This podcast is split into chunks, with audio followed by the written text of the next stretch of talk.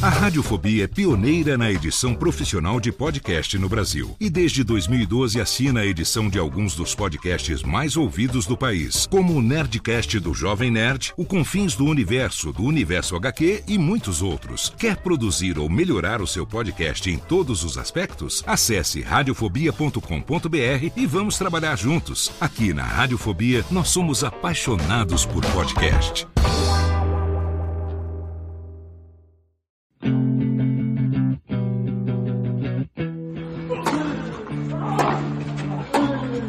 Começa agora o Backhand na Paralela, o podcast sobre tênis que vai além das quadras. Apresentação de Jeff Paiva e comentários de Ariane Ferreira. Ready?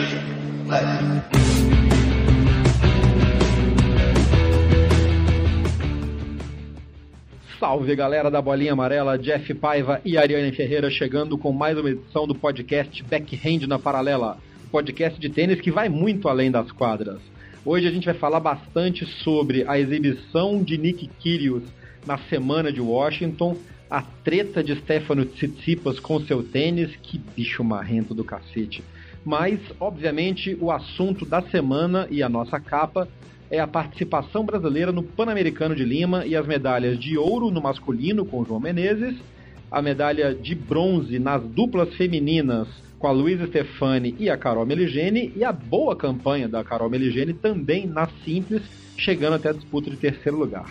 Ariane Ferreira, devidamente recuperada da sua gripe, bem-vinda de volta. Muito obrigada, tô sim recuperada. Bora falar mais? Bora falar de tênis. Bora falar de tênis, bora falar de Pan-Americano para começar. Pan-Americano, não dá pra, né? Não uhum. brincar com, a, com a musiquinha. Que bela campanha. A gente comentou antes, na edição passada, inclusive que o João estava saindo de um torneio que ele tinha chegado à final, lá nos Estados Unidos, e ia direto para Lima, no Peru, e ia chegar em cima da hora para jogar. E eu acho que esse ritmo que ele já chegou fez bem para ele, porque ele ganhou do Jarre, cabeça número 1, um, e fez uma campanha sólida, né, com bastante, com um jogo bastante técnico e mostrando o crescimento dele, né? O que, que você fala do João Menezes pra gente? O João, ele se beneficiou, primeiro, que campanha excelente, é, não só venceu um atual top 60, como superou também o Facundo Banes, ex-top 60, e superou Tomás Barrios, que é daquela geração chilena que a gente já discutiu a respeito. É um excelente jogador, aliás, eles fizeram um, um grande jogo de final, né? Foi um excelente jogo dos dois tenistas. Foi um belo jogo. Qualquer um dos dois que tivesse levado a medalha de ouro é, realmente foi merecido, né? Por sorte nossa, o João foi mais decisivo no terceiro set. O que a gente pode falar do João? O João é daquela geração de tenistas da mesma idade, em que a gente tinha três ou quatro jogadores muito badalados, principalmente pela mídia, é, dentro de trabalhos focados olímpicos é, da Federa Confederação Brasileira e não necessariamente ele tenha sido rejeitado ou renegado, mas ele foi o tipo a, o, o, jogador que menos chamou atenção, que menos é, recebeu apoio. É, e aí o que eu tô te falando é, eu tô falando de grana mesmo, gente. É, menos uhum. recebeu aporte e aí funcionou para ele uma coisa que funcionou com o Nicolas Jarre, e o Jarre fala muito sobre isso. O Jarre é daquela geração chilena que de todos que se destacavam, ele era o patinho feio da turma. E foi o primeiro a ser alavancado. É exatamente a mesma coisa que está acontecendo com o João Menezes.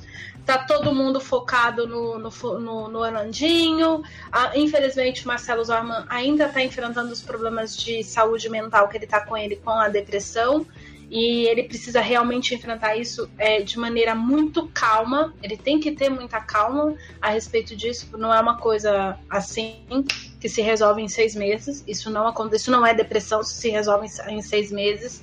Ele sofre também de ansiedade. A gente tem o Rafael Matos também, que o Rafael Matos é, me parece que está até inclusive pelo que ele fala bastante confortável com a situação que ele tem no atual circuito. E o João Menezes é aquele mineiro que come pelas bordas, né? Come mais quieto, fala menos, é, é, é mais. É, é, realmente mais resguardado, sempre foi. É o jeito dele. Isso não quer dizer que ele é, é melhor ou pior do que os outros, não estou dizendo isso. estou dizendo que é o jeito dele, e esse jeito deu a ele, primeiro, na, no início da semana passada, o número 2 do Brasil pela primeira vez. Ele tinha desbancado o Rogerinho, foi desbancado pelo Rogerinho no ranking agora, mas os dois estão muito perto. Seis posições separam os dois e chegou vindo de uma de título, né, no piso rápido norte-americano para o Saibro, Saibro peruano e, e toda essa situação. É, mostra. Um saibro esquisito, né? Esquisito. Um saibro mais leve. E eu, eu, achei bastante estranho, na verdade, a questão desse saibro, porque é um, um clube antigo, não foi um saibro montado ali. O, o, clube tem mais de 100 anos, esse clube de tênis de Lima, onde é. foi realizado os jogos de tênis do PAN. Mas é, me parece que é. Não sei se o tempo estava muito seco, realmente estava mais leve, não estava um saibro pesado. E como eu assisti tudo via link legal, porque o PAN não passa na Europa, não façam isso, ouvintes. não façam isso, entendeu? Tanto que eu. eu, eu... Não tinha nenhum sinal chegando para você aí na não, Europa? Não. Não, não, é, não passa. Não passa nada. Absolutamente nada. Se passar, não é aqui em Portugal. Que eu saiba, aqui não passa em lugar nenhum esgravotei sinais espanhóis também, não passa em lugar nenhum. Mas enfim, isso é outra história. E aí não passa o Pan-Americano, a gente fica sabendo os resultados, até porque tá tendo, tava tendo etapa de natação do Mundial e tal. E aí tinha gente quebrando e que, tem um monte de gente quebrando o recorde. Então, o, o esporte que tá focado em outra coisa. Aqui em Portugal tá tendo a volta de Portugal de ciclismo. Então, as TVs aqui estão dominadas por outro momento esportivo que não o Pan-Americano, como acontece no Brasil. Enfim, é, então eu não via, uh, por que eu tô falando isso? Porque eu não tava vendo, não conseguia enxergar se tava rolando aquele negócio de umedecer a quadra nos intervalos, nos intervalos de set tudo mais. Não. Então, isso Muito ajuda, pouco. isso ajuda a deixar o cyber lento. É, e aí, no caso, é, normalmente é uma decisão da organização, né? não é uma regra, não é necessário fazê-lo.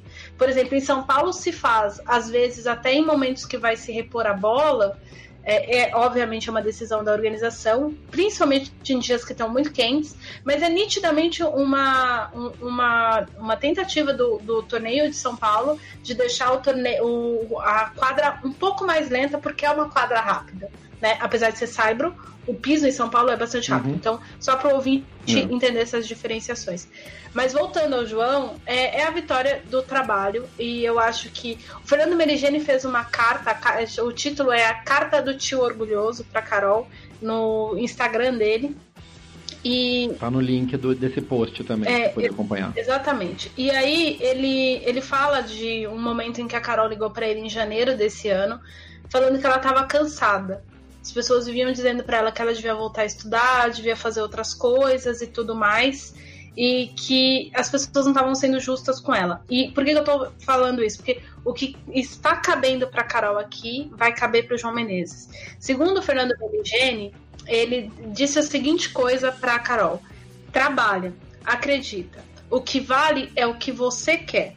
Você sente e faz lá na frente você teria história para contar em seu primeiro livro. Foi o que ele disse para Carol. Hoje, 5 de agosto de 2019, a Carol e o João já têm histórias para contar no livro deles. E eu não conheço o João profundamente, mas eu tenho certeza absoluta que todos esses nãos, que todos esses conselhos que a Carol escutou, você não é a Serena, você não vai ser uma top 50 fixada, é, você precisa trabalhar muito para conquistar alguma coisa. É, tudo isso que a Carol ouviu, e a Carol não ouviu agora em janeiro, a Carol ouviu isso a vida inteira. É, o próprio irmão dela já disse uma vez que muitas, muitas pessoas diziam para eles: Olha, vocês não vão ter o sucesso do seu tio. Desiste disso. Né? Uh... Então, a primeira parte da frase é até boa, né? Vocês vão ter o sucesso do seu tio. Mas não é desiste, é tipo, trabalha, tem outra expectativa, segue, enfim. Então, é, é, e, e a gente sabe que a gente vive uma cultura esportiva tóxica no Brasil, né? Uh, por que, que, por exemplo, quando a gente foi comentar a escalação do PAN, eu era contra a levar a Beatriz Haddad Maia e, inclusive, critiquei a questão de escalar o Marcelo Demoliner, apesar de ter dito que entendia a opção pelo Demoliner, tanto por uma questão de chances de conquistar medalha, quanto de vaga olímpica mais fácil para o Marcelo do que se ele depender do circuito de duplas da ATP. Isso é muito óbvio. É, Exatamente, tudo antes do doping. Quando a gente analisou a, a, a, a questão da escalação. Por um simples motivo. Tem, tem certas oportunidades esportivas que são para se premiar esse tipo de pessoa, como é a Carol, como é a Luísa. Apesar de que a Luísa é mais estrelada no sentido do, do, do circuito interno de tênis. Se fala da Luísa desde que a Luísa tinha 14 anos. Eu fui ver a Luísa jogar, a Luísa tinha acho que 14 para 15 anos, porque uma pessoa me ligou e, e, me falou tanto dela, que assim, um colega, inclusive, jornalista não trabalha mais com tênis, me falou tanto que ela era incrível, que ela era isso, que ia ser melhor que a Bia Haddad, que eu fui ver a menina jogar. falei, não é possível, cara. Como assim? Ela tem 14 anos e já estão vendo ela lá melhor que a Bia, dentro do top 50. E era uma época que a Bia ia ser top 30. Então, eu acho que a gente tem uma cultura esportiva muito tóxica. Já tem gente desmerecendo, ah, mas é só o Pan-Americano. Não é só o Pan-Americano. Alto lá. A Carol foi derrotada por uma top 150 do mundo, que é norte-americana e tem mais, menos idade que ela, que é a Caroline Doleride. É. Então, a gente precisa entender tudo. Por exemplo, o João, o João enfrentou o Chile, que tem mais cultura tenística que o Brasil, a Argentina, que tem cultura mais cultura tenística que o Brasil, ele enfrentou dois chilenos na chave.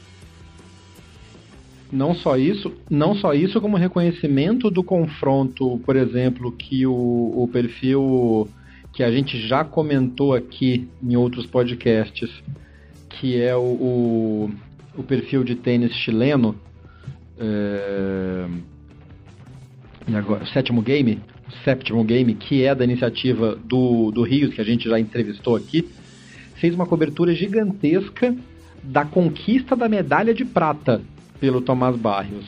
Enquanto aqui no Brasil a gente não conseguia, eu estava lutando para conseguir uma imagem da entrega da medalha, o sétimo game estava fazendo a transmissão quase ao vivo da entrega da medalha do pódio do Pan-Americano pela valorização do que foi a conquista da prata pelo Tomás Barrios. Exatamente. E, inclusive, o Chile é um país que tem mais tradição de medalha em, pan, em tênis do que o Brasil.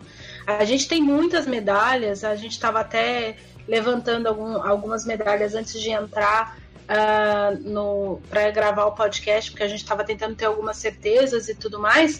Uh, o Chile tem muito, o próprio sétimo game fez uma, uma reportagem a respeito de todos os jogadores. É, quem viu a final do Pan-Americano de Santo Domingo em 2003 entre o Fernando Merigene e o Marcelo Rios, vê a importância que o chileno em si dá para um Pan-Americano. É, o Marcelo Rios tinha sido número um do mundo. O Marcelo Rios não precisava brigar por medalha de PAN, teoricamente, se o PAN fosse só isso aí que a gente diz que é, né? Então, a gente tem uma cultura esportiva muito tóxica. E eu acho que tanto o, a, o sucesso das duas meninas, da Luísa e da Carol, dessas jogadoras que uh, primeiro se, se esperava muito, depois começou a se cobrar demais essas meninas. A Carol só tem 22 anos, gente. 20. Que, que, tudo bem que eu com 22 anos é, é, é, que o meu momento de vida era outro. Eu já tava com o diploma debaixo do braço, mas assim. É, e mesmo assim, eu tava, tava. Eu tô começando a minha vida ainda agora, sabe? Eu tô com 32, eu sou 10 anos mais velha que a Carol. E ainda a minha vida tá no começo. Eu tenho um monte de coisa para aprender, um monte de coisa para fazer, um monte de coisa para conquistar. Ah, uma menina de 22 anos também tem. E, e a mesma coisa pro, pro João, que é um rapaz. É, é eu acho que essas discussões. De 22 anos Exato. de 22 anos e mais, que passou por três cirurgias no joelho já. Que é uma coisa muito difícil para qualquer atleta, principalmente para tenista, nadador e jogador de futebol. Joelho é um negócio muito complicado para vários esportes, mas para esses três esportes demanda demais. É, demanda mais o joelho de um tenista do que de um jogador de vôlei que está saltando o tempo todo, por exemplo.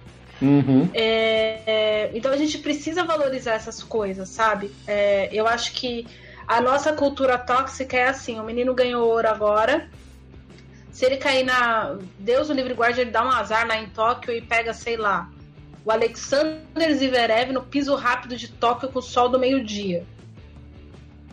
Tudo bem que tem um ano para ele evoluir, mas qual é o risco dele perder do Zverev?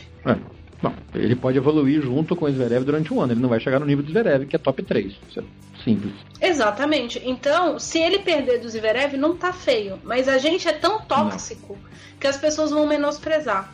Então. É, eu acho que faz parte da gente também, e aí eu acho que o, o, o nosso podcast, a nossa abordagem tem que, que trabalhar isso, que é tentar reverter um pouco isso e, e valorizar, o, o, valorizar esses, essas conquistas. O que o, o, o, João fez, a gente comentou isso no episódio passado, quando ele estava indo para o PAN, por causa dele ter chegado até a final no torneio no estádio de Nova York, e como ele vinha comendo pelas beiradas, jogando torneio na África, que ele chegou a jogar em Uganda. Não sei se vocês lembram, quando a gente tem. No início desse ano, a gente falou numa daquelas rodadas de resultados de tênis brasileiro, a gente falou de jogadores que estavam jogando no torneio de Uganda. Era o João Menezes.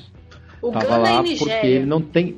Uganda e Nigéria. Ele não tem apoio da CBT, e isso é outro ponto a ser destacado. A, a, a CBT agora, durante o, durante o PAN, fez várias postagens apoiando e tal, mas assim, o João não tem apoio da CBT, não tá naquela lista de jogadores que estão sendo impulsionados, daquele pessoal tipo Orlandinho, o pessoal que tá treinando em Barcelona. O João vai na raça, o pai dele é oftalmologista e o, o, o e o João tem patrocínio.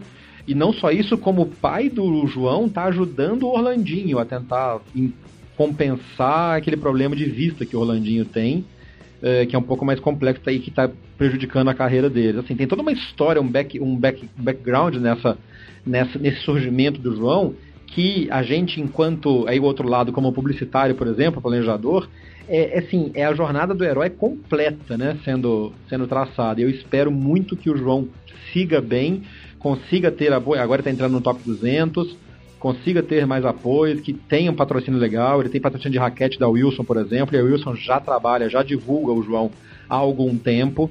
Uh, se eu não me engano, ele, ele joga de fila, pelo que eu vi ele jogando no, no, pelo tênis e tal. Então, assim, que ele tem apoio e que ele sirva de exemplo, que, o, o que essa história de, de, de do, do herói improvável que o brasileiro gosta tanto seja usada para um exemplo bom e que é para ele surja cada vez mais para cima, porque realmente a campanha dele e o que mais me surpreendeu e aí tem a questão da, da vivência que a gente já comentou que faz falta para alguns brasileiros foi a, o repertório técnico dele nos jogos. Né? Contra o Jarre, ele teve que, ele teve que usar uma estratégia X, contra o, o Facundo, ele teve que usar uma estratégia Y, e ele conseguiu alternar, ele tomou quebras, ele abriu quebras, ele tomou uma quebra de volta que se fosse outros jogadores que a gente conhece, é, teriam abaixado a cabeça, e ele não, ele pôs, firmou, plano de jogo, beleza, vamos pro próximo set, virou os jogos, assim, ele me parece um jogador muito maduro. E aí, quando você vê a história de vida dele, dá pra entender por quê. A porrada que ele já levou, né? Exatamente. E tem aquela grande questão que, assim, você. Uh, eu não me lembro agora se foi o Tip Sarevich ou se foi o, o Djokovic que falou isso uma vez. Que tem coisas que você não aprende só no treino. Você tem que vivenciar uhum. certas realidades para você evoluir como jogador. É, e é, é, é, muito assim o que está acontecendo com o João. Isso me lembrou muito uma frase. O Nadal lançou um challenger que vai ter na, na academia dele no final do mês.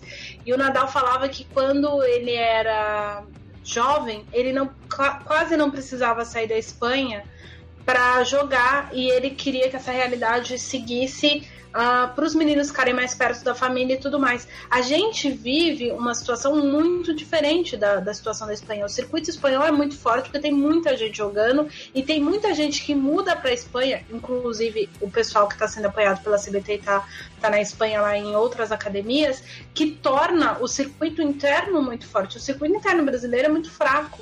E a partir do momento em que o João vai para Uganda, vai para Nigéria, e enfrenta não só é, condições de jogos. É, é, muito claro que, com certeza, um torneio de tênis, independente de ter o braço da ITF na Nigéria, ele tem menos conforto do que um torneio na Europa. Claro. Fora o que você vai ver socialmente falando, querendo ou não, isso em, começa a entrar em quadra com o jogador a partir de determinado momento, principalmente de determinada maturidade. Acho que esse momento chegou para o João. Sim,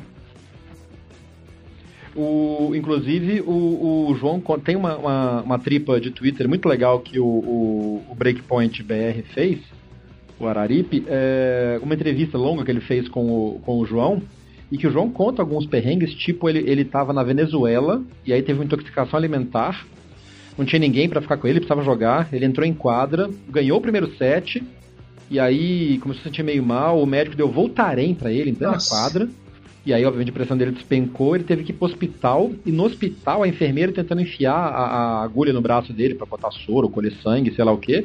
A agulha caiu no chão, ele tava no pronto-socorro, a mulher queria enfiar a agulha de novo no braço dele, assim, show de horror. E são essas, esses perrengues que a, a, o tênis tem muito disso do journeyman, né? Do cara que viaja por que perambula por vários lugares, que vai adquirindo casca nessas, nessas andanças. E o João é bem esse personagem. Assim, eu estou muito, muito feliz pela conquista dele e pelo que isso representa para o brasileiro médio e até para a história do tênis brasileiro. Assim como a Carol e a, e a Luísa terem conquistado a dupla e a Carol ter ido tão longe na simples. E aí vem a coisa que a gente comentou lá atrás, quando a Bia anunciou que não ia mais jogar o PAN, e a gente agora sabe que já estava na época mais ou menos em que o doping foi anunciado, pelo menos para ela. É, me lembra um pouco da. Guardadas as proporções, obviamente, me lembra um pouco da Copa de 2002. Quando a defesa. Na Copa de 94, perdão. Quando a defesa brasileira era titular, era uma. E aí teve contusão. E a defesa brasileira sólida foi toda a reserva. E foi a menos vazada da Copa. Ricardo. Assim como 2002 também, os Ricardos, é. Rocha e Gomes. É, assim como em 2002, quando o Emerson era o capitão, se machucou no último treino, o Cafu herdou a, a abraçadeira e o meio foi substituído e encaixou o time e o Brasil foi. Me parece que o tênis brasileiro tem uma oportunidade interessante. A gente já falou dos resultados que estão sendo atingidos por jogadores de nível médio, torneios ITF. Entraram, entrou a pontuação dos ITFs do primeiro semestre agora, então deu um salto muito grande para jogadores que estavam rodando o circuito ITF me parece que vai fazer muito bem pro João e pro Rogerinho também, que continua aí na sua batalha de lutador, de jogando torneio pequeno. Os dois estão separados por seis posições só, como a Nani comentou no ranking, e eles vêm muito pela frente. Mas eu quero muito falar também das meninas, da Carol e da, e da Luísa Stefani, como a, a ausência da Bia, e elas são amigas, a gente já comentou isso várias vezes, quem acompanha os Instagrams delas sabe que elas estão sempre juntas, a força que elas estão dando, e me pareceu muito legal que no momento em que a Bia precisa se recolher para se defender desse problema do doping, as meninas não ficaram também, ah, Bia, é pra você, que lá, elas guardaram, respeitaram os espaços, curtiram as suas vitórias.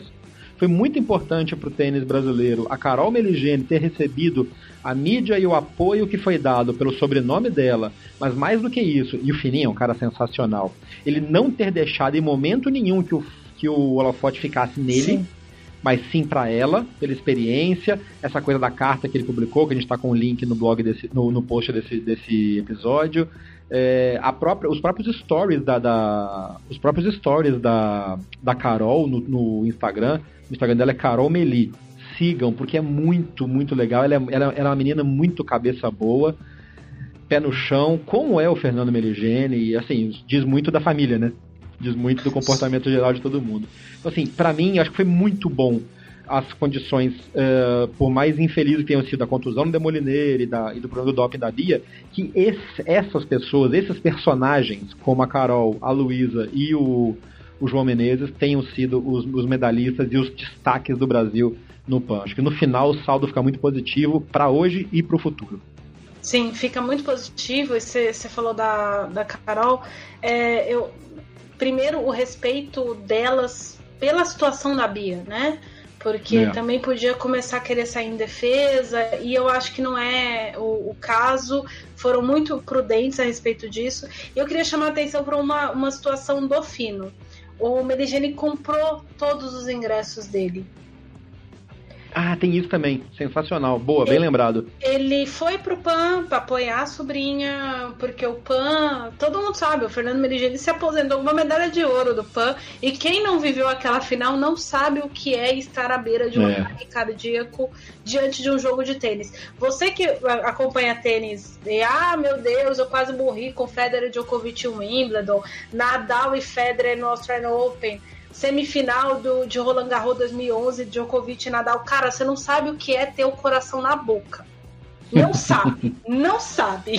Porque aquilo foi um negócio assim que foi desesperador, cara. Foi realmente desesperador. Eu, ainda mais pessoalmente, porque eu sempre torci pelo Marcelo Wills. Então era, eu, eu tava vivendo um, dra um, drama duplo e eu era uma menina ainda. Mas foi, foi bastante interessante. Vocês não sabem que eu tenho o coração na boca. É, mas, é, me, é meio eu vendo Brasil e França. Exatamente, é um negócio desesperador, assim. Então, é, o, o Medigene tem, ele pode, por exemplo, chegar no Comitê Pan-Americano por ser medalhista e pedir as entradas né? É, é isso... ODEPA. É, exatamente, a sigla é ODEPA. É, o, não funciona no mesmo esquema, por exemplo, dos Granslams, que você chega a determinada fase, você já tem o, o, cartão de entrada ali do clube e tal, então você pode entrar, que é o caso, por exemplo, de Roland Garros, Wimbledon e tal.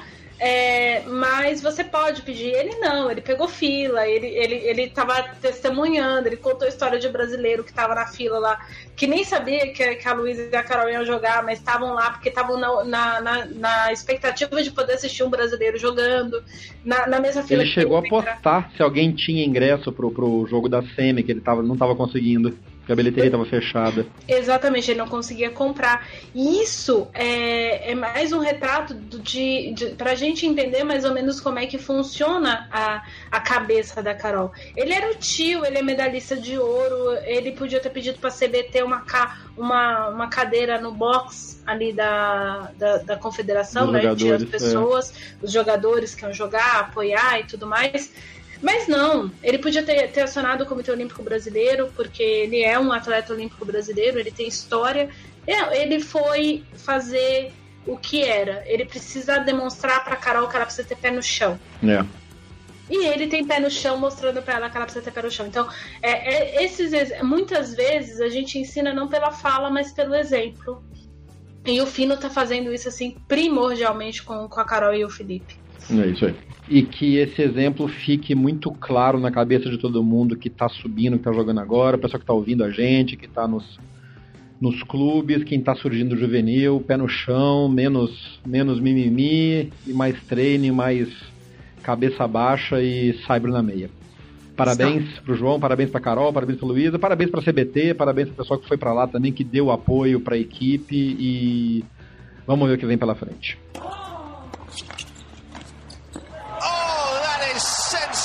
Fala galera, aqui é o Bruno Soares e você está ouvindo o Backhand na Paralela. Estamos de volta e vamos falar um pouco do. Vamos falar um pouco do torneio de Washington, do ATP de Washington, City Open. E aí, eu não vou nem entrar em chave, vamos falar de quem jogou, quem jogou bem. O negócio é o seguinte: foi uma semana espetacular do Kyrgios, porque teve o melhor e o pior do Kyrgios, assim como aquela semana de Acapulco, quando ele ganhou do Nadal e foi campeão. e assim como naquela semana, é, a gente tem aquela famosa constatação: caralho, como o Nick Kyrgios é talentoso e que talento desperdiçado. Porque, obviamente, a, gente, a galera foi fazer a conta e a gente estava nesse, nesse rolê também. E dos pontos que o Kyrgios tem até esse ano, até essa semana, mil pontos ele conquistou em duas semanas, ganhando os ATP 500 de Acapulco e de Washington. Todos os outros pontos dele no ano, que foram 14 torneios que ele jogou, somam 480 pontos que ele não, não se motiva, ele pede primeira rodada, pede segunda rodada, não tô legal, tá pra lá. A hora que ele põe a cabeça, ele vai lá e fatura. Ele já tá no top 30 do ano. Assim, o bicho é foda. E nessa semana de Washington, particularmente, ele tava inspirado com o Diabo, né? Tava. Jogou bem. Jogou bem demais, cara. É, foi bom de ver. Assim, eu não vi todo. É, para falar a verdade, eu não vi muito dos jogos de Washington, por uma questão chamada fuso horário. É, tá. Preciso dormir? Ficou bom agora para você, né? Porra e como, só que não. Mas enfim, isso é outra história. É... Só pra galera ter uma noção, você tá agora 7 horas à frente de, de Washington, é isso? 6 ou 7? 7. 7 horas. De Sete Nova York, então consequentemente o US Open. Vai ser uma beleza a nossa Não, você tem uma ideia, teve um dos jogos do. Foi um jogo do Titipas. Eu acordei 6 horas da manhã, eu assisti o jogo do Titipas. Ao vivo. Não, tipo, live, tá? Tudo, eu abri, eu lembro que eu acordei, abri o Twitter, o pessoal tava comentando, Titi falou, Titi, você tá jogando, eu vou assistir, entendeu? E eu fui assistir o jogo. Foi exatamente isso que aconteceu, querido ouvinte.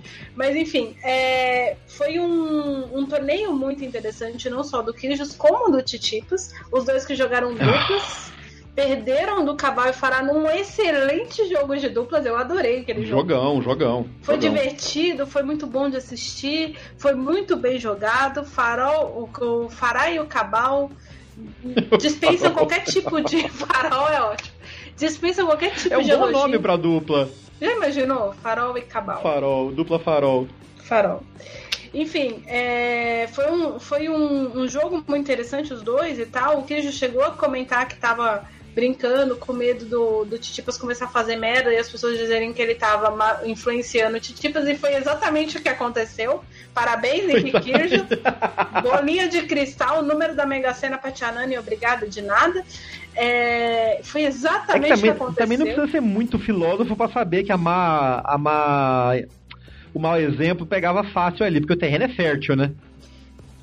É que eu discordo da, dos haters do Titipas, né? Eu não acho que o terreno é feio. Não, não é hater, mas que o menino não é a, a, a, faca mais afiada do gaveteiro, não é. Ele é. Ele tem um potencial de louquinho bom ali. É só ver os gritos em grego que ele dá pro pai. Mas, mano, o cara nasceu na Grécia, vocês estão esperando o que da pessoa também? O cara nasceu na Grécia, tem 50% do sangue russo, vocês querem que ele seja o quê? O Nadal? Aliás, eu não entendo nem o Nadal. um Federer? É, então, eu olho pro Nadal e falo, mano, você tem certeza que você nasceu na Espanha? Mas ele é daquele lado espanhol meio morto, mas tudo bem, isso é outra história. É... isso, dá um rolê. Dá, dá um rolê e eu falo com cátedra, porque eu conheço muito espanhol, mas isso aí é outra história. Uh, voltando pro foco da história. O Kirjo jogou muito bem, que é o, o, mais importante. Um dos match points, o match point de quartas de final dele, ele sacou contra o Medvedev, salvo engano. Foi contra, não, a final foi contra o Medvedev. O jogo de quartas de final do Kijos, a, a torcedora falou para ele onde sacar. Ele sacou e ah, fez é, um ace. Inclusive virou, é, virou, virou tradição. Ele fez isso em todos os outros jogos depois. É, porque deu certo, né? Ah, eu teria feito Foi contra o Rublev, coisa. não foi? Foi contra. Eu não lembro agora, foi contra o Russo. Deve ter sido contra o Rublev, é. foi quartas de final. Foi Rublev. É. é. porque esse jogo, por exemplo, eu não vi inteiro. É, ele, fez, ele fez uma excelente campanha porque ele é realmente um jogador bastante talentoso. O que precisa de todos os, os parafusos dentro da caixinha para poder funcionar e jogar bem. E, e aí, a gente, eu, no bloco anterior, a gente estava falando de emocional, por exemplo, quando estava citando o Zorman. O emocional do Queijos não colabora como o Dudu Barba comentou com a gente, né, marcou a gente no, no Twitter, ele estava assistindo o jogo do Kirjus, inclusive esse jogo de quartas de final, e ele disse que ele sentia toda vez que ele olhava pro que parecia que o Kirjus precisava de abraço de pai e mãe. Ah, e pode crer. Ele comentou isso. E eu falei eu... que talvez precisasse de uma surra. É, e eu comentei que eu, eu tenho praticamente certeza de que ele precisa de um colo. Eu realmente é. acho isso do Christians e não, e, e não tô passando pano para atitudes ruins que ele teve. Sou uma das primeiras pessoas a criticar. Eu acho que há uma diferença brutal entre você ser desrespeitoso com o adversário e tá passando problemas consigo mesmo. Só que ele aprendeu certas coisas. Tem certas coisas que ele não faz mais em quadro. E ele tem um jeitão dele, ele é meio doido mesmo. Tanto é que ele é tão maluco que ele gosta de viver perigosamente. Ele fretou um avião para ir para Montreal e ele dividiu o avião com o Danil Medvedev e o Stefano Titipas, e o Titipas e o Medvedev, reza a lenda, que os dois não se suportam. Desde um Ah, bate-boca que, é, desde um bate-boca que eles estiverem em quadra, o Titipas foi lá e Uhum. deu um follow no, no Medvedev, depois o Medvedev é, meio que ironizou o unfollow do Titipas porque os, os, os fãs tinham visto, e o Titipas foi lá e deu um bloco no Medvedev. E isso. Beleza. Ah, a maturidade da nova Não, mas geração. pra, essa, mas pra essa geração, bloco no Instagram é tudo, né? Eu adoro dar bloco no Instagram, diga-se de passagem, mas aí é outra história. Nem Mas vamos entrar nessa de bloco, porque a gente tava falando agora agora há pouco fora do ar de jornalista que gosta de dar bloco. Mas Exatamente. enfim, voltando ao podcast. Voltando ao, ao, ao tema, eu acho que a gente tem que dar tempo e respeitar essas questões. Assim. Tem jogadores que se fazem em semanas ou em duas, três temporadas e depois somem. E a gente tá muito acostumado em querer cobrar a Federer e Nadal e Djokovic dos outros, e não é o caso com Kyrgios. Sobre a situação do Titipas, é, eu brinquei com o Jeff, ele tá falando que realmente ali no, o, o menino não é muito das pessoas mais calmas e mais temperadas do circuito, e realmente não é. Uh, e eu tenho uma tendência não a proteger, mas a me identificar com gente meio doida. É, e é o caso com, com o Titipas, mas eu acho, eu já falei isso mais de uma vez nesse podcast, que as pessoas estão demonizando Titipas muito cedo. Vamos lá. Ok. Vá. É, precisamos falar sobre isso. Porque assim, você lembra de um. Você lembra de um Masterchef que na final a menina tava com dificuldade de abrir a tampa do de um vidro de. A Elisa. De. Isso, aí ela corre na, na bancada, entrega pro pai, o pai destrava e ela volta pra cozinha. Sim. Me veio essa cena na cabeça quando, e inclusive eu e a Nani entramos numa discussão do Twitter com relação a isso, quando o menino Titipas para o jogo no meio do ponto tá para reclamar do tênis, que tá escorregando, que o cadastro arrebentou, e ele manda pro pai desamarrar. E ficou aquela cena ridícula do apóstolo dos Titipas e daquele indiano que não deve ser nomeado, senão ele aparece, e ele já apareceu, que é o Render Pai, uhum. tentando desamarrar o raio do tênis. E aí eu entendi a mecânica da coisa, e foi essa até a discussão que a gente entrou no Twitter, eu e a Nani, e assim, beleza, o, o, o, o Titipas ele escorrega de uma maneira X com o tênis que faz com que o cadastro deslize pro lado, e aí ele arrebenta, a hora que escorrega, a ponta do cadastro fica para fora. Meu irmão, isso é equipamento básico de jogo. A Nani comentou no Twitter, eu retruquei, falei isso é pauta até pro, pro backend na paralela, então estamos aqui. Raquete é uma coisa. O, Kyrios foi com duas raquetes só pro jogo. Ele jogou uma raquete no chão e a outra tava em percordoar. Ele pegou a raquete no chão e foi jogar, e claramente aquela raquete tava meio rachada, mas tudo bem, ele jogou assim mesmo e ganhou o jogo, inclusive. Mas detalhe. Agora, o tênis, a camisa, é meio como a regra do futebol que manda que o jogador não pode entrar em campo se não tiver com o uniforme completo e, por exemplo, caneleira, que é item de segurança. O, pela regra, eu entendi o que a Nani comentou no Twitter, o Moscarella não podia, por exemplo, dar uma advertência do simples porque ele não estava equipado para o jogo, pela regra atual. Ainda assim, eu, Jeff, acho que tinha que jogar punição porque claramente ele está usando um looping na regra de interromper o jogo no meio do game um ponto. E, e é sempre quando ele tá atrás do placar, né? É isso que me, me deixa doente.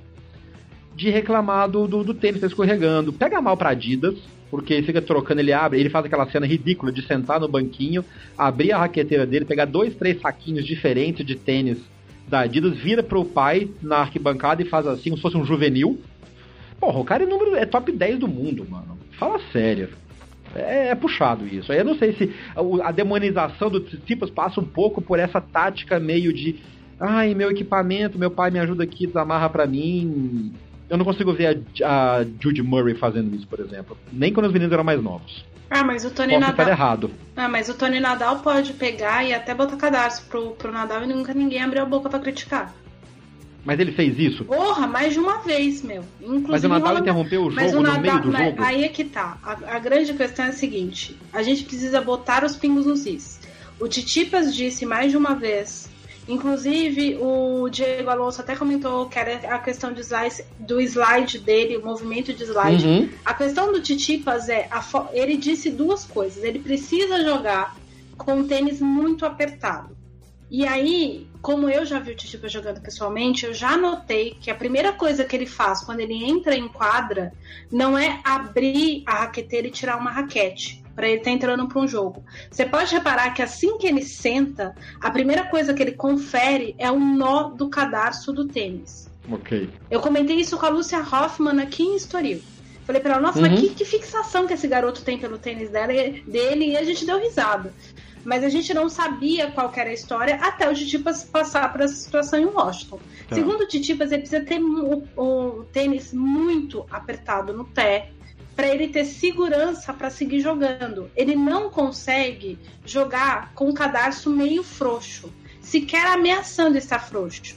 E aí, parte do princípio, aí, quem vai falar isso é uma pessoa que, por exemplo, eu tenho um problema no joelho. Hoje em dia, desde que eu dei o problema no joelho, faz muito tempo, tem mais de 10 anos que eu tenho um problema no joelho, é, eu não consigo andar com cadastro desamarrado, com, pé, com tênis pré-frouxo, nada disso. Por quê? Porque o, o tênis, quando você não tem aquela firmeza que vai segurar o seu tornozelo, a chance de você torcer o joelho é muito maior. Sim, no caso, eu... meu, que tenho a insegurança do, do, uhum. do, joelho. Você tem problema no tornozelo, você sabe Isso, do que eu tô falando. Exatamente. E, só e que aí o que, que eu faço? Ele... Eu uso um tênis que me segura. O Murray usa a, a, aquela, aquela tornozeleira da. Aquela tornozeleira que dá a volta e que segura o pé, que eu usava até o um tempo atrás, antes de descobrir, por exemplo, o, o Amplifia, o cano alto da Wilson. Só que aí é que tá. A grande questão é a seguinte: o Titipas tem contrato com a Adidas. E o modelo, não, e o modelo de tênis, ele tem que usar o modelo que está em voga. É o modelo que mandaram para ele. Com certeza, em Montreal, ele vai jogar com outro modelo de tênis. Mas é que tá, ele faz isso tem quase um ano, ele já mudou de modelo. O Barricade é um dos tênis mais. É um dos tênis mais estáveis do mercado. Eu, eu entendo a parte técnica. a Adidas vai ficar puta comigo. Eu acho extremamente inseguro o Barricade. Tudo bem, mas você eu não joga tênis. Não, não, mas andar, eu tô falando eu de caminhar. Joguei, tudo bem, mas tô falando de jogar tênis. No de slide. O Barricade é um dos tênis mais, é, um tênis mais estáveis, tanto que ele aperta a parte de baixo do pé, exatamente porque ele é seguro, ele é mais forte. É diferente do Ad Zero, por exemplo, que é o tênis que o é o tênis que o. Quem que usa Adidas hoje em dia ainda? Que, por exemplo, que o, o menino Zverev usa, que é mais leve. O Ad Zero é um tênis mais leve. O Barricade não, ele é mais pesado, mais robusto, exatamente para dar estabilidade. E outra coisa, Nani, aí eu vou ser chato porque assim, eu joguei de Barricade anos na minha vida antes de mudar para o Wilson Amplifio, que é o que tem o cano alto e que segura o tornozelo. Usa um brace, usa uma tornozeleira, usa um enfaixado no pé, mas não dá o migué de parar no meio do ponto porque o meu cadastro arrebentou. É migué. A gente pode discordar até o final dos tempos é Miguel. Eu entendo o slide do cara, mas para o ponto na hora que a regra manda, que é no intervalo do game. Segura a periquita e joga o raio do ponto. Mas não para no meio do ponto quando está atrás do placar para dar esse migué de, de, de, trocar o tênis e ficar parando o jogo enquanto o cara fica esfriando lá atrás. Foi o Kyrgios que fez a brincadeira, inclusive, de pegar o tênis da mão do Apóstolo e levar e fazer aquela entrega que o povo da Tênis TV adorou, virou meme, virou gif, virou garara 4. No jogo anterior, tinha dado treta já deu treta com outros jogadores que são mais introspectivos. Porque, obviamente, o cara tá esfriando o jogo. Quem joga tênis em clube, eu vou dar um alô pra galera que joga o ranking da Play Tennis, tinha um jogador no nosso grupo, no nosso, na nossa categoria C, que foi banido do ranking porque dava migué. E o migué, às vezes, incluía o tênis. Às vezes era ir no banheiro, às vezes era parar fazer outra coisa. Então, assim, esse cara é nível profissional. A hora que ele achar um Dimitrov louco da vida, que vai dar um esporro e, vai, e a treta vai pegar? Não sei. Agora, assim, é, é, é, a parte técnica, a sua argumentação de equipamento eu entendo. Agora, quem joga tênis, até chama a galera para comentar nas nossas redes sociais, é sempre arroba BH na Paralelo, no Twitter, no Instagram, no Facebook e no TikTok. É, manda histórias que você já tenha visto de gente que joga e dá esse tipo de migué, porque tem um pouco de migué aí. Vamos, vamos dizer, eu vou ser generoso, vamos dizer que tem 40% de migué e 60% de problema com o tênis. Se eu sou cara de marketing da Adidas, e oi Adidas, estamos aqui, viu? Pode patrocinar nós também. É, eu dava uma chamada do cara para amigão. Tem que arrumar esse trem aí, porque tem quase um ano que ele faz isso. Em diversos torneios diferentes, na Rápida, no Saibro. É esquisito. Agora você tá me falando isso, tem diversos torneios. Eu só vi o Titipas fazer isso em Washington. Não! Eu não tô lembrando, eu não tô lembrando de outro lugar. Não, não eu, vou te, eu vou postar no, no, no, episódio desse, no post desse episódio, vou te mandar no, depois pelo WhatsApp links de outras vezes que ele fez isso. Não foi só em Washington, não é de agora, não. Ele faz isso já tem vários mas, torneios. Mas, mas isso é meio óbvio, que se o problema dele é em relação à, à forma como ele escorrega e a segurança ou a não segurança dele em relação ao tênis, é meio óbvio óbvio que ele faça isso em outras oportunidades. Estou dizendo que eu não. É, tanto é porque não faz o mínimo sentido ele simplesmente passar a odiar o tênis agora. É, como ele dá nó, se ele parar para desfazer o nó, mesmo no intervalo do, do, dos, dos games, ele não, um, um minuto não vai ser suficiente, né? Para tirar o próprio tênis e tudo mais. Isso é outra coisa. Quanto à questão de equipamento, que é o que você apontou, ah, o cara tem que ter o mínimo de equipamento pronto tal. Uh, vamos deixar bem claro para o ouvinte: o tênis tem como princípio básico as regras da ITF. As regras da ITF são de que o tênis tem que ser igualitário, independente do nível em que você joga. Portanto, você, você é obrigado a entrar em quadra com duas coisas: vestido respeitando as regras de não ter patrocínios grandes na camisa, uhum. anúncio, ou seja, anúncio. Você não pode entrar lá com Deus, eu te amo, Jesus seja louvado, nada disso, nem com a. Os, tanto é que se você for reparar, os, os logos das marcas, Adidas, Nike, tudo são menores em camisas de tênis do que em camisas de futebol. Isso, tem a regulamentação bem forte. Inclusive tem régua que os caras usam em torneios menores. Porque nos maiores os caras sabem então, da regra já. É, agora eu não lembro que russa que foi, não lembro se foi Svetlana Kuznetsova ou se foi a Anastasia Pavlyuchenkova, mas teve um torneio há uns 4, 5 anos atrás agora, que eh, tiveram que tirar o patrocínio da menina com a tesoura. Dentro ah, da pode crer, pode crer. Já aconteceu isso com o homem também, mas é. agora eu lembro que foi com uma russa, mas já aconteceu com o homem também. Por conta dessas regras. Então você tem que entrar com uma roupa terminantemente clean, com o tênis de preferência, de preferência diz a regra, adaptado para o piso. Tanto é que tem marcas, por exemplo, a ASICS, que tem, é, tem. Eu tenho, por exemplo, um, um tênis da ASICS que ele é adaptável. Você gira um negócio embaixo, ele é tanto adaptável para o piso rápido quanto para o saibro. Você pode jogar com os dois. Olha que legal. Uh, depende lá da, da situação. Então, existem. As marcas até fazem isso, porque aí o jogador investe num único tênis para poder jogar em dois pisos. Né? Você não, por exemplo, você não é obrigado a jogar com aqueles tênis com, com os grampinhos que tem para grama, se você não tiver o tênis. Eu já vi jogador jogando com tênis liso na grama e jogador tipo top 30. Não sei se é por uma preferência, por falta de patrocínio ou, ou o que seja. É, essas são as regras. E você precisa entrar com uma raquete em quadro. Se você tiver qualquer tipo de dano, você tem o direito de parar o game e pedir ou, ou fazer a troca. É por isso que muitas vezes você vê o cara tá recebendo o saque, arrebenta a corda, o cara sai. Às vezes o cara tá recebendo o saque, o cara nem tá fazendo o saque. O cara dá sinal e vai lá buscar a raquete dele. Como você pode parar, por exemplo, sua camisa rasgou no meio do ponto. Você termina de disputar o ponto, você pode parar o game pra trocar de camisa. Tudo bem. A sua munhequeira arrebentou. Não, então não, tá na bem. regra. Ele tá. não tá fazendo nada contra a regra. Eu sei, Nani. Eu não tô falando que tá fazendo na regra. Esse é meu ponto. O problema não é a regra ou a falta da regra. O problema é quando o cara usa três, quatro. Quando o cara tem um problema, ele rasga a camisa uma vez, a munhequeira solta uma vez. Mas não duas, três vezes no mesmo game, ou no mesmo jogo, ou o que é pior, duas, três vezes em jogos consecutivos, sempre quando ele está atrás do placar. Meu ponto é outro. Meu ponto é, sabendo que tem esse, esse buraco na regra, esse loophole na regra, o cara dá um migué. O migué é isso, é usar a regra em favor dele, só que de uma maneira não legal. E quando ele faz isso em mais de um torneio, meu, arrebentou o tênis uma vez. Tem um, um vídeo que rola, que aí quando tem quadra rápida sempre tem isso. Os caras gastam dois tênis por jogo. Já tem, é só procurar que você vê vídeo do cara que escorregou e a sola do tênis abriu, o cara sai plop, plop, plop, vai lá, troca de tênis e volta uma vez. Não duas, não três no mesmo jogo e não três vezes na mesma semana. Enfim.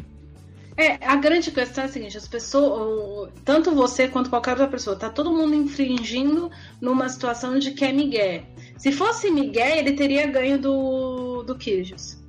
Talvez, mas ele deu esse Miguel antes e ganhou. E ele só não ganhou do Kyrgios porque o Kyrgios é mais miguelento e mais esperto ainda, não se deixou irritar e não perdeu a cabeça. Mas aí se vocês vão me dizer que ele ganhou determinados jogos que ele ganhou porque ele deu migué, sabendo que eu vi o jogo, ele foi nitidamente hum, melhor que o adversário, é. boa parte do jogo. Não, tá, é, é, assim, eu... é o tipo de o que eu tô, a o coisa tô não é cartesiana assim, ele só ganhou porque ele deu migué. Mas ele dá migué. Ele ganha ou perde com outras coisas. Ele não precisava dar esse migué. E ele dá esse migué.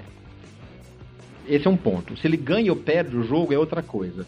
Mas o jogo anterior, eu vou até pegar a chave aqui pra gente falar direitinho. O jogo que ele. Que ele o jogo anterior ao, ao Kyrgios, que ele deu o mesmo Miguel. Benoit Pé, por exemplo. Benoit Pé, Benoit Pé. Porra, quanto Benoit Pé? O pé ficou louco. O pé ficou louco. O pé sentou de novo na, na, na, na virada, tirou ele, o tênis jogou na quadra. Porque o, o, o o Tsitsipas deu esse migué, mas assim, foi muito claro. Foi muito claro. Foi quando ele começou a perder o jogo para desestabilizar o pé. Ele desestabilizou e meteu 6-0 no segundo game, no segundo set, porque o pé perdeu a cabeça. O, o Kyrgios não se deixou contaminar, até porque ele já sabia. Mas é, foi no jogo seguinte. Foi contra o pé, era isso que eu queria lembrar. Foi ridículo. E o juiz. Ele fez contra. E o, o Pérez, inclusive, parou o jogo também. E aí perguntaram pro Pérez se ele deu troco à imprensa francesa. Ele disse que não, ele não deu um troco e por um acaso a sola realmente abriu. É. começou a abrir, e aí ele, ele falou, não, a sola realmente abriu. O dele tava com nó e o meu tava Isso. abrindo. E, e, tem uma outra coisa que daí eu vou chamar a atenção. O, na hora de cumprimentar o pé na, na rede, o Titipas pegou e pediu, falou para ele: Olha, eu não fiz de propósito, você viu que tava com nó. Sim. E aí o Pé disse pra não ele: é pessoal. Acontece e eu sei que é ruim e não é pessoal. É. O eu sei que é ruim, ele já sabe que aquela Por exemplo, o Pé não vai, não vai gostar de jogar com nó frouxo. Tá bom. É outra história. O, é, é, enfim, a gente vai ficar aqui até amanhã. O que eu discuto é a demonização de uma situação que as pessoas estão supondo. Ok. Esse é meu ponto. Eu concordo com o seu ponto. E eu sou do lado contrário. Não é uma demonização, é uma observação de que jogadores mais maduros reagem de maneira diferente. Vá, se o, se o nó é apertado, se o, se o, o o piso é abrasivo e ao escorregar o seu tênis é, esgarça o cadarço, leve oito pares de tênis para dentro da quadra na sua raqueteira. Leve uma raqueteira extra. Não fique mandando pro seu pai tirar o nó no meio do game enquanto o seu jogador esfria, o seu adversário esfria na hora do jogo. Leve três raqueteiras. O Federer entra em quadra, Sharapova entra em quadra com duas moças gigantes, uma para raquete e uma para roupa. Porque ali o Federer, o Nadal tem a jaqueta de depois de, de, de tirar o uniforme, o outro tênis, a outra camisa, o outro tudo. Se prepare, respeite o seu adversário. Acho que nesse ponto não dá para negar.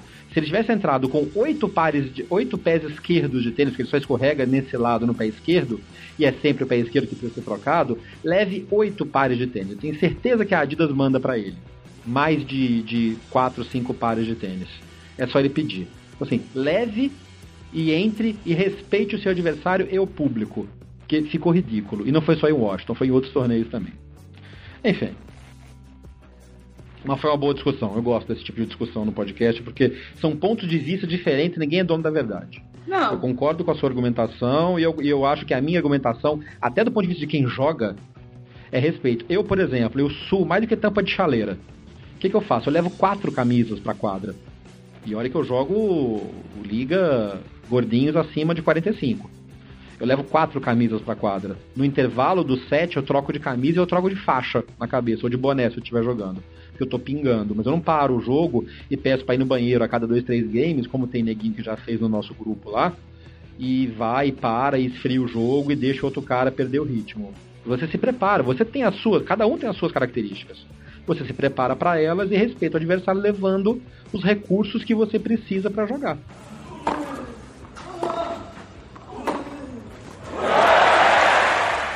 Não fica bravo. que eu fale mais o quê? Não, eu não, não tô nada, bravo. acabou, acabou. Pelo contrário. Acabou. Só não quero que fique, é, que fique, como é que fala? Ah, eles ficaram de mal depois da discussão. Não, é isso. Eu concordo com a sua argumentação, mas eu acho que essa argumentação minha que eu fiz também vale. Você tem problema com o pé? Leva oito pares de tênis, velho. Chega com um carrinho de mão lá, com oito pares de tênis. Faz igual o Kyrgios, que leva o tênis de sair embora na mão, né? Embora tenha um pouco de basquete. Ou é. quando entra com tênis de basquete e sai Isso. sem tênis de basquete. É, publicidade lá. Enfim. Não, mas tá certo ele, ué. Teve uma vez que o Kyrgios esqueceu o tênis, ele só entrou com tênis de basquete, esqueceu o tênis de jogo, você lembra disso? Teve que sair correndo? Sim, e ele teve que sair correndo pro vestiário dentro do intervalo dele de, de aquecimento. Exatamente. O Kyrgios podia... Respeitou o, Kyrgios... o espaço do outro. Não, mas aí é que tá. A grande questão é a seguinte: nessa situação do Kyrgios tem um seguinte, porém o Kyrgios podia ter pedido para alguém da equipe trazer e continuar em aquecimento. Só que o Kyrgios não tinha equipe. Ele tinha um monte de amigo no box. É e os verdade, amigos não têm autorização é. para entrar no vestiário. Pode crer. Ou seja, não, ele, ele respeitou o adversário até a página 2. Ele respeitou porque. Não que por eu tô dizendo que o Kyrgios tenha sido desrespeitoso por ter esquecido o tênis, não é isso que eu tô falando. Estou dizendo que ele foi obrigado a fazê-lo por conta das circunstâncias. Enfim. Tem, tem, tem diferenças, tem diferenças. Tem. Agora, enfim, é, essa questão da discussão é porque eu realmente, eu, eu sinceramente, eu não vejo pauta para determinadas situações. Não tá vejo. Tá eu acho que é muito. Como é que é? A galera acha muito pelo ovo. É. Não, além de ser tempestade em copo d'água, é muito pelo em ovo, porque é o que eu tô falando. Eu já vi o, Ste o Stefan Edberg é, pegar tênis pro Federer no box, no, no vestiário e trazer pra, pra dentro de quadro Wimbledon. É, o que aconteceu com o tênis do Federer, eu não sei. O Edberg arrumou lá, apareceu o tênis na mão do Edberg, deram pro Federer, e o Federer botou lá no intervalo dos sets. Uhum. Então, assim, novo, já vi Tony a palavra-chave para mim, a palavra-chave para mim é no intervalo, é não interromper o jogo. Mas aí vamos vamos deixar isso para frente e vamos esperar a galera mandar os cases que eles já tiveram de nego dando migué ou não. Acidente acontece, migué é outra coisa. Eu sou contra migué. Eu sou contra a desonestidade. Beleza, e às vezes migué é desonestidade, às vezes é migué é só migué. E também, eu, mas eu também sou contra a, o julgamento e a demonização. Só acho que nós não estamos, eu não estou demonizando o, o, o grego. Eu só acho que essa é uma. Talvez seja. Sabe, sabe pode ser também, pra gente encerrar esse assunto? Talvez seja um pouco de orientação da própria ATP. Sabe, aquela que identifica o problema e fala, galera, vamos evitar problema? Você tá com problema no tênis aí? Manda, leva mais. Pede aqui pro boleiro. Uma coisa que acontece, por exemplo, quando estoura a raquete, ele entrega pro boleirinho, o boleirinho vai lá, fala com o juiz, o juiz fala com o boleirinho, o boleirinho leva a raquete no encordoador com a instrução para a corda, ou enfim, se já tá lá no, previamente, os caras já sabem que tipo de corda colocar. Isso aí faz parte. Não interrompe ninguém, o torneio adequa ali. Agora, parar o jogo quando tá perdendo só é outra coisa. Este foi o episódio 021 do podcast Backhand na Paralela, com polêmica, polêmica. Mas é bom, esse tipo de bate-papo é legal. Eu acho que uma das coisas que eu gosto, e que eu sei que muita gente gosta ao ouvir também, é que a gente não fica só falando coisinha e banando a cabeça. A gente tem conversas e discussões que são opiniões diferentes. Eu respeito demais a Nani. Meu respeito por ti é igual. Então, eu acho que é bacana isso, a gente tem as opiniões diferentes também. Se fosse só, uma coisa, era para ler script e não precisava do podcast. Você pode colocar no, no, no, no, no post e ler a matéria. Se você tem uma opinião sobre isso, mande para nós. As redes sociais do podcast estão abertas e a gente está com uma presença nova. Agora a gente está com o TikTok, que é aquele aplicativo de vídeo, de vídeos curtos. De novo, nosso usuário no TikTok é o BH na Paralela. E se você tem vídeos é, usando, jogando tênis ou testando raquetes, testando tênis, é, mande pra gente que a gente vai publicar também. O Diego Alonso, inclusive, mandou pra gente alguns áudios muito legais, porque ele fez um teste. Nos Estados Unidos tem muito essa coisa de pegar a raquete para testar, né? Você bate durante alguns dias com vários tipos diferentes de raquete. E ele fez, ele tá fazendo um teste com as raquetes da Wilson, a Blade, a Burnie e a Pro Staff, e ele tá me mandando alguns áudios das impressões dele, que é um jogador nível 4, 4.5 na USTA, um jogador nível médio, como a gente é aqui no Brasil, uh, das impressões dele dessas raquetes. Se você está fazendo esse tipo de teste também, assim como o Dudu Barba, que a Nani já citou mais cedo, que faz uma coisa mais profissional, até o Dudu faz até uma, uma, uma, planilha de Excel com a comparação das raquetes, manda pra gente que a gente divulga também. Eu acho muito legal quando o pessoal se dedica e vai atrás da melhor raquete para o seu uso é, um dos reviews, dos tipos de review que a gente faz aqui no podcast é isso também. São estilos diferentes de raquetes que estão chegando para quem joga no nível recreativo. Assim como calçado também. Chegou pra gente hoje, nesta segunda-feira, 5 de agosto, o, o tênis novo do Djokovic, o ASICS FF2. E a gente vai testar nas quadras de Saibro e quadras rápidas para dar fazer o nosso review e dar a opinião também para quem quiser comprar outros tênis também entender. Eu jogo de Wilson, já joguei de Barricade, de Adidas, hoje eu jogo de Wilson Amplifio e vou testar agora o ASICS do, do Djokovic. Você tem testes também, tem comparações de tênis que você usa nas quadras diferentes, manda pra gente que a gente quer divulgar. Ariane Ferreira, obrigado pela, pela conversa viva e pela discussão bacana e interessante que a gente sempre tem aqui no podcast e mais uma vez neste episódio. Obrigada a você, obrigado ouvinte que ficou com a gente até agora e vocês que mandem mesmo suas resenhas, porque como vocês ouviram o Jeff falar, eu não jogo tênis, então não tem como eu fazer resenha de equipamento. É isso, gente, a gente se vê no próximo episódio. Eu sou Jeff Five, este é o Backhand na Paralela, um abraço. Termina aqui mais uma edição do Backhand na Paralela. Mande seu comentário ou sua sugestão de pauta pelas nossas redes sociais. BH na Paralela, no Twitter, Facebook e Instagram. Até o próximo episódio. Este podcast foi publicado pela Radiofobia Podcast Network. Oi, eu sou o Antônio Viviani e quero convidar você a ouvir o nosso podcast Voz Off. Desde julho de 2017, eu e meu amigo Nicola Lauleta temos o prazer de conversar com as grandes vozes do rádio, da TV e da publicidade do Brasil e trazer suas histórias até você. Se você, como nós, é apaixonado por locução, acesse vozoff.com.br e acompanhe nossos episódios aqui na Radiofobia Podcast Network.